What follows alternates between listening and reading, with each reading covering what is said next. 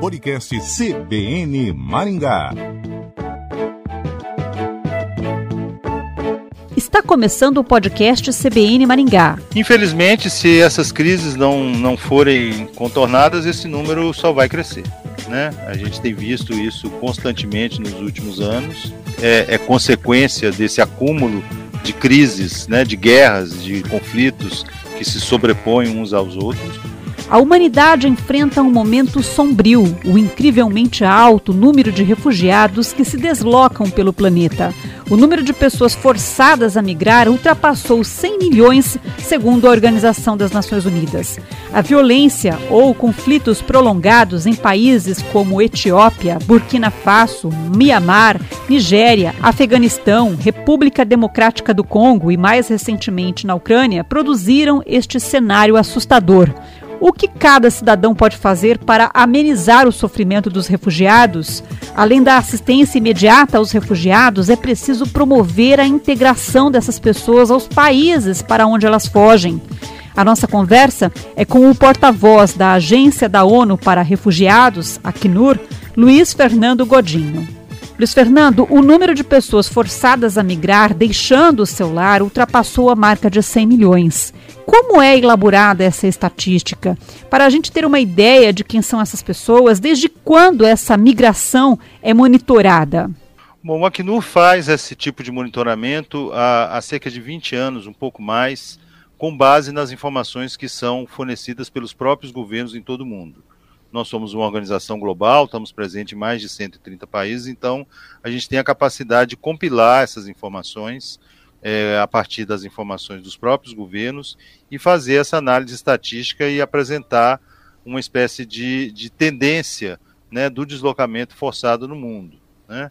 Então, esses números são apresentados todo ano e na última década já ficou claro uma tendência de crescimento do deslocamento forçado no mundo. O último relatório, que foi divulgado em junho de 2021, com base nos dados de, do final de 2020, de dezembro de 2020, já apontavam mais de 80 milhões, 84 milhões de pessoas deslocadas à força dos seus locais de origem, dos seus países de origem, por conta de guerras, conflitos e outros tipos de perseguição. E isso já era o dobro do que foi, havia sido registrado ao final de 2010. Em 2021, é, a situação se deteriorou bastante. A gente teve eventos como, por exemplo, na Etiópia, na Nigéria, no Afeganistão, né, crises é, é, reiteradas, como na questão da República Democrática do Congo, é, os conflitos é, na Nigéria. Então, todo essa, esse conjunto de eventos é, catapultou esse número é, para mais de 90 milhões, e aí, no início desse ano, a gente teve a questão da guerra na Ucrânia, né, que já são mais de 8 milhões de pessoas deslocadas dentro do próprio país e outros 6 milhões de refugiados fora da Ucrânia já registrados pelo Acnur. Então, todos esses grandes eventos, infelizmente, levaram a esse recorde que é vergonhoso, né? Um recorde que nunca deveria ter sido estabelecido, na verdade. Isso significa que o mundo está se tornando um lugar mais inóspito para se viver? Isso significa, antes de tudo, que a comunidade internacional tem uma tremenda incapacidade de resolver, de prevenir e de solucionar conflitos, né? Porque as crises de refugiados, elas são, na verdade, é, crises políticas, né? Que, se, que são geradas a partir do desentendimento entre os países, da, das guerras, né? Das perseguições, às vezes internas, é, a grupos minoritários. Então, não, é, é, é, o que esse número demonstra é que a comunidade internacional não tem a capacidade de solucionar, de prevenir os conflitos, e um conflito vai se somando a outro, e é cada vez mais um número maior de pessoas que são forçadas a deixar os seus países e procurar essa proteção que elas perderam no seu país de origem em outras nações. Então, é antes de tudo, eu acho que revelador dessa incapacidade de se prevenir, de solucionar conflitos. E essas pessoas que estão deixando o lar, a pátria, estão encontrando proteção? Porque a gente vê em muitos países movimentos nacionalistas a favor do fechamento de fronteiras contra políticas de acolhimento de imigrantes. É, aqui eu acho que é importante, antes de responder, fazer essa diferenciação entre migrantes e refugiados. Né? Às vezes, é, é, essa confusão, essa, essa mistura, ela é muito natural é, pela própria similaridade das palavras, mas o, a pessoa que migra, esse imigrante econômico, ele tem, antes de tudo, sempre a opção de, de voltar, de regressar ao seu país. Ele, não, ele faz um movimento mais planejado, ele, ele não está sendo forçado a deixar o seu país para salvar a própria vida. Já as pessoas refugiadas, elas estão sofrendo perseguições que colocam a sua vida em risco. Ou, ou por causa de uma guerra, ou por causa de um conflito interno, por serem parte de uma minoria ou por alguma razão em que elas são forçadas a deixar tudo para trás e buscar essa proteção em outros países. Muitas vezes essas, esse fluxo ele é misto, né? ele acontece simultaneamente. Mas aqui nós estamos falando de pessoas que é, sofreram algum tipo de perseguição, é, estão no meio de algum conflito que, que pode colocar a vida delas em risco, então elas tomam essa difícil decisão de deixar o seu país. É, voltando à sua pergunta, é, é, essa situação ela é muito diferente ao longo em diferentes partes do mundo. Né? Você tem situações que estão é, mais estabilizadas, onde é possível prestar uma assistência humanitária de maneira bastante consistente e com resultados bastante é, positivos para as pessoas.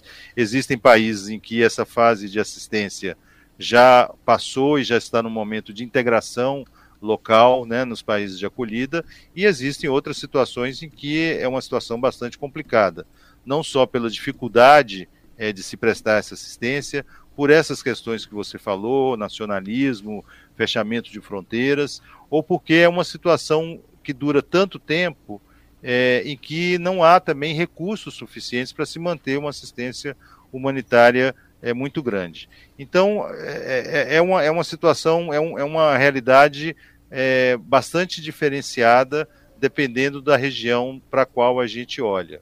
Mas, ao mesmo tempo, a gente vê cada vez mais, eu acho que um envolvimento maior da sociedade civil, do setor privado, né, da própria academia, numa tentativa de dar uma resposta mais ampla para essa questão dos refugiados, porque ela também não pode ficar apenas sobre a responsabilidade dos estados, né, dos países. É, é importante que a sociedade se envolva como um todo para que possa ser uma resposta mais ampla e mais abrangente é, no sentido de reduzir a, as necessidades que essas pessoas têm e apoiá-las para que elas possam se, se reintegrar nas comunidades em que foram acolhidas. No começo da entrevista, você citou países para onde refugiados estão indo, mas você não citou a Venezuela. Como está o fluxo de refugiados na Venezuela? Olha, a Venezuela é um exemplo desse fluxo misto, digamos assim, né? As razões pelas quais as pessoas têm deixado a Venezuela, o que continua acontecendo, né? Já são talvez mais de cinco ou seis anos desse fluxo contínuo de pessoas refugiadas e imigrantes da Venezuela, é um bom exemplo dessa movimentação mista que eu me referi anteriormente. É, a gente sabe que existe essa questão econômica na Venezuela, também que leva a uma crise social e também que combina com elementos de, de insegurança e, e que, que, força as pessoas a deixar o país. É, esses números em relação à Venezuela têm sido constantemente registrados, já são mais de 6 milhões de pessoas venezuelanas que se encontram fora do seu país por diferentes razões, e esse fluxo continua acontecendo. A gente vê isso não só aqui no Brasil, talvez numa menor escala, mas a gente vê em todos os países da região aqui da América Latina e do Caribe que continuam recebendo pessoas é, da Venezuela que buscam essa proteção e essa assistência em outros países. Quando você se referiu a uma espécie de fracasso na contenção de conflitos pelo mundo afora, como explicação para esse recorde de refugiados, o que, que pode ser feito? E quem são os atores dessa mudança? Olha, os atores principais dessa mudança são, sem dúvida nenhuma, os próprios países, né? Hum a assistência humanitária ela é um paliativo, ela serve para minimizar aquelas necessidades urgentes que as pessoas têm, uma vez que elas são forçadas a deixar o seu país ou se deslocam internamente dentro do seu país para fugir de uma guerra ou de algum tipo de perseguição. Assistência humanitária ela é um paliativo, ela, ela não há capacidade financeira é, internacional, é, e, a, e é importante mencionar que as agências humanitárias dependem de doações dos países ou do setor privado ou mesmo dos indivíduos para tocar a sua, a sua resposta humanitária, é, é, essa, essa resposta sempre vai ser no sentido de minimizar aquelas necessidades e permitir que essas pessoas se integrem no país onde elas se encontram. Então, o, a razão pela qual as pessoas deixam o seu país ou são forçadas a deixar o seu país é que está na raiz das crises humanitárias.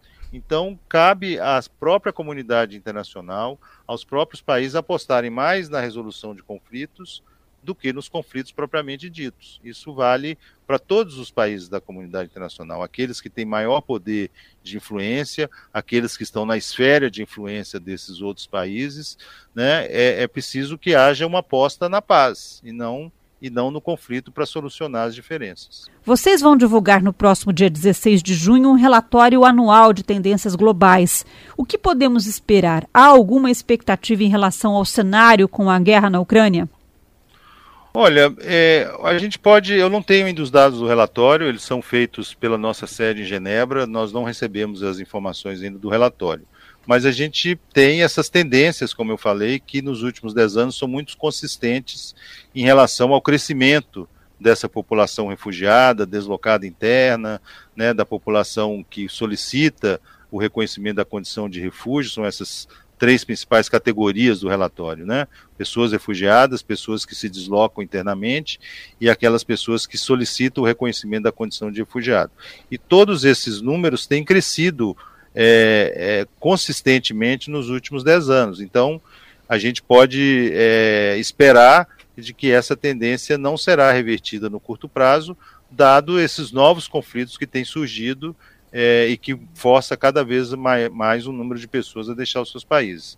Eu não tenho os dados aqui, não teria como te antecipar os resultados do relatório, mas a gente espera um, um, número maior do que foi anunciado ano passado. Um exemplo de migração interna a que você se refere é a própria Ucrânia, em que uma parte da população sai de uma cidade para outra em busca de segurança, fugindo da guerra. Exato, né? No caso da Ucrânia, os últimos dados que a gente tem são cerca de 6 milhões de pessoas refugiadas, ou seja, que cruzaram a fronteira da Ucrânia em busca de proteção em outros países, e outras 8 milhões de pessoas que permanecem dentro do país se deslocando de um lugar para outro né?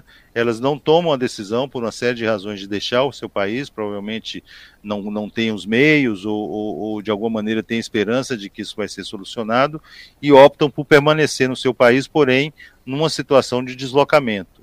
Aqui na nossa região, o caso da Colômbia é muito é, é sintomático nesse sentido. Também são milhões de pessoas que, que permanecem deslocadas dentro da Colômbia por causa dos conflitos que ainda acontecem no país e que não tomaram a decisão de deixar o país. Então, são essas duas categorias que, que mais pesam nesses números globais: aqueles que cruzam a fronteira e aí são reconhecidos como refugiados por outros países e aqueles que permanecem dentro do seu próprio país e são categorizados como deslocados internos. Esses conflitos na Colômbia persistem mesmo após o acordo de paz entre governo e as Forças Armadas Revolucionárias, as Farc? Existe um acordo de paz que foi assinado com as Farc, mas ainda existem vários outros grupos ilegais que hum. não aderiram a esse conflito, a esse acordo de paz e que continuam gerando situações em que há o deslocamento de pessoas, né? é, ainda é um processo em andamento. O acordo de paz tem sido monitorado pelas Nações Unidas, existe uma missão específica de monitoramento do acordo de paz na Colômbia, é, mas ele, ele envolveu basicamente a, as Farc, né? Mas existem outros grupos, é um processo bastante, é uma, é uma, realidade bastante complexa da Colômbia, em que outros grupos não aderiram ao, ao, ao, ao acordo de paz e continuam gerando situações em que pessoas são forçadas a se deslocar internamente. Como o cidadão pode ajudar os refugiados? Como contribuir para as agências de assistência humanitária como o Acnur? Olha, no caso do Acnur, é, existe uma, uma ajuda que é que é obviamente a mais, a mais fácil, digamos, para as pessoas fazer, que é uma doação financeira, né? Existe no nosso site www.acnur.org.br, existem várias várias maneiras das pessoas doarem diferentes valores para diferentes crises humanitárias e esse recurso chega até as nossas operações e permite que elas sejam financiadas e executadas de acordo com o nosso planejamento. Mas também existem outras maneiras que as pessoas podem apoiar, é, desde se voluntariando é, para trabalhar ou para atuar com alguma ONG na sua comunidade que, que apoie é, as pessoas refugiadas, também é uma maneira muito nobre de, de, atuar nesse sentido. E existe também uma maneira, digamos assim, um pouco menos palpável, que é exatamente é, entender as razões pelas quais as pessoas é, deixam o seu país em busca de proteção e, e, ter uma posição, uma postura de acolhimento. Né? Muitas das pessoas refugiadas, elas, elas trazem consigo uma série de conhecimentos, uma bagagem cultural, né, uma capacidade técnica, e elas precisam apenas de uma chance para recomeçar. Então, a sociedade, nós como indivíduos, também temos essa responsabilidade de, de acolher essas pessoas, sem necessariamente fazer uma doação financeira ou, ou colocar a mão na massa ali para apoiar, o que também é muito importante, mas essa postura de acolhimento, essa postura de entendimento e de, e de dar essas pessoas uma chance de recomeçar é muito importante. É, então, quando a gente fala que é preciso uma, uma resposta mais ampla, ela não pode simplesmente ficar na mão dos países, dos governos, ela tem que envolver também a comunidade, o setor privado e nós, como indivíduos, sejam, seja apoiando financeiramente uma organização como a Acnu, ou seja, se comportando, dando a essas pessoas essa chance de acolhimento e essa, essa possibilidade de recomeçar a vida delas de maneira digna, né, com respeito ao, aos, aos, direitos humanos dessas pessoas. Luiz Fernando, com base na sua experiência, na sua rotina de trabalho, que perspectiva você tem para um futuro próximo? Infelizmente, se essas crises não, não forem contornadas, esse número só vai crescer. Né? A gente tem visto isso constantemente nos últimos anos. É, como a gente comentou antes, é, é, consequência desse acúmulo de crises, né, de guerras, de conflitos que se sobrepõem uns aos outros.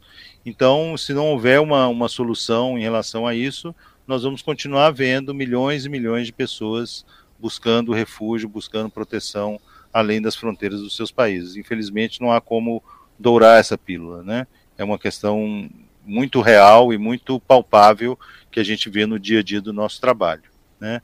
Então, infelizmente, não tenho talvez uma previsão muito positiva para os ouvintes da, da CBN Maringá. O podcast CBN Maringá desta semana conversou com o porta-voz da Agência da ONU para Refugiados, o Acnur, Luiz Fernando Godinho. O podcast CBN Maringá fica por aqui. Até a próxima!